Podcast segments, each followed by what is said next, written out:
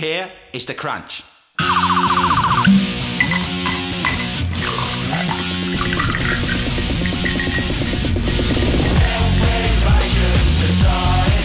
Hello, everyone, and welcome to a enthusiastic edition of the Tonic Screwdriver. I'm Ken Moss. I'm Simon Exton.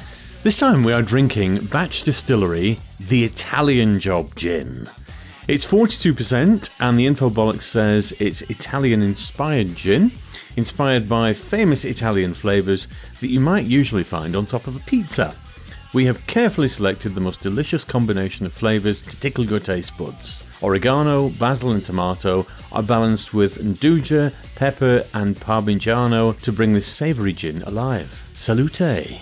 Oh, note not suitable for vegetarians. Hmm. Okay, we've got a meaty gin, boys and girls. Dr. Exton, first things first. We'd better have a sniff neat, hadn't we? I think we probably had. Oh, it does smell a bit herbal. Hmm. Well, we're both classy lads. Shall we have a swig from the neck?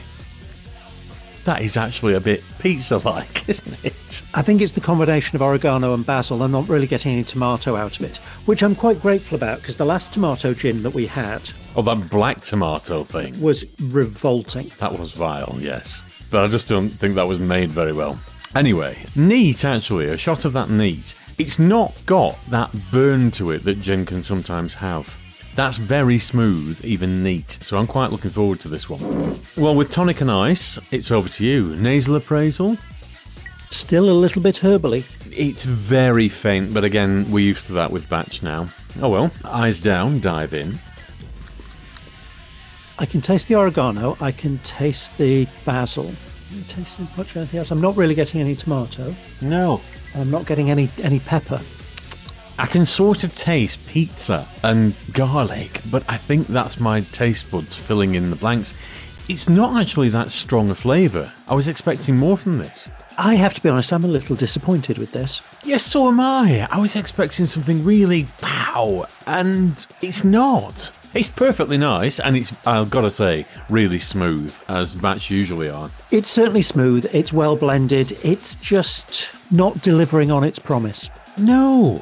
Oh, I feel so bad about this. i this has been on my side in the kitchen for a week while Dr. Exton has been off gallivanting around the world. Only the Mediterranean. Well, just a mere jaunt. So I have been champing at the bit to try this, and I don't open the bottle until we sit down to review. So, oh God, I really wanted more from this. Yeah, I'm a bit disappointed with this. It's a three from me. It's a three from me as well, which feels so disingenuous, but oh, there's just not as much delivered as is promised on the label, and I feel really bad about it because it's it could be so much more. And the label is one of their best labels. It's absolutely fantastic. Oh, it screams the movie from 1969, and it's as they always are, well presented. Hmm. And I know damn well that the effort will have gone into this. It's not just going to be something spaffed into a bottle and a label slapped on it. Please don't from- put it like that. Yeah, maybe not. but it's not just going to have been gimmicked out there. There's effort going to have gone into this. I feel so bad, but yeah, it's just a little bit middling, unfortunately. You're only supposed to blow the bloody doors off.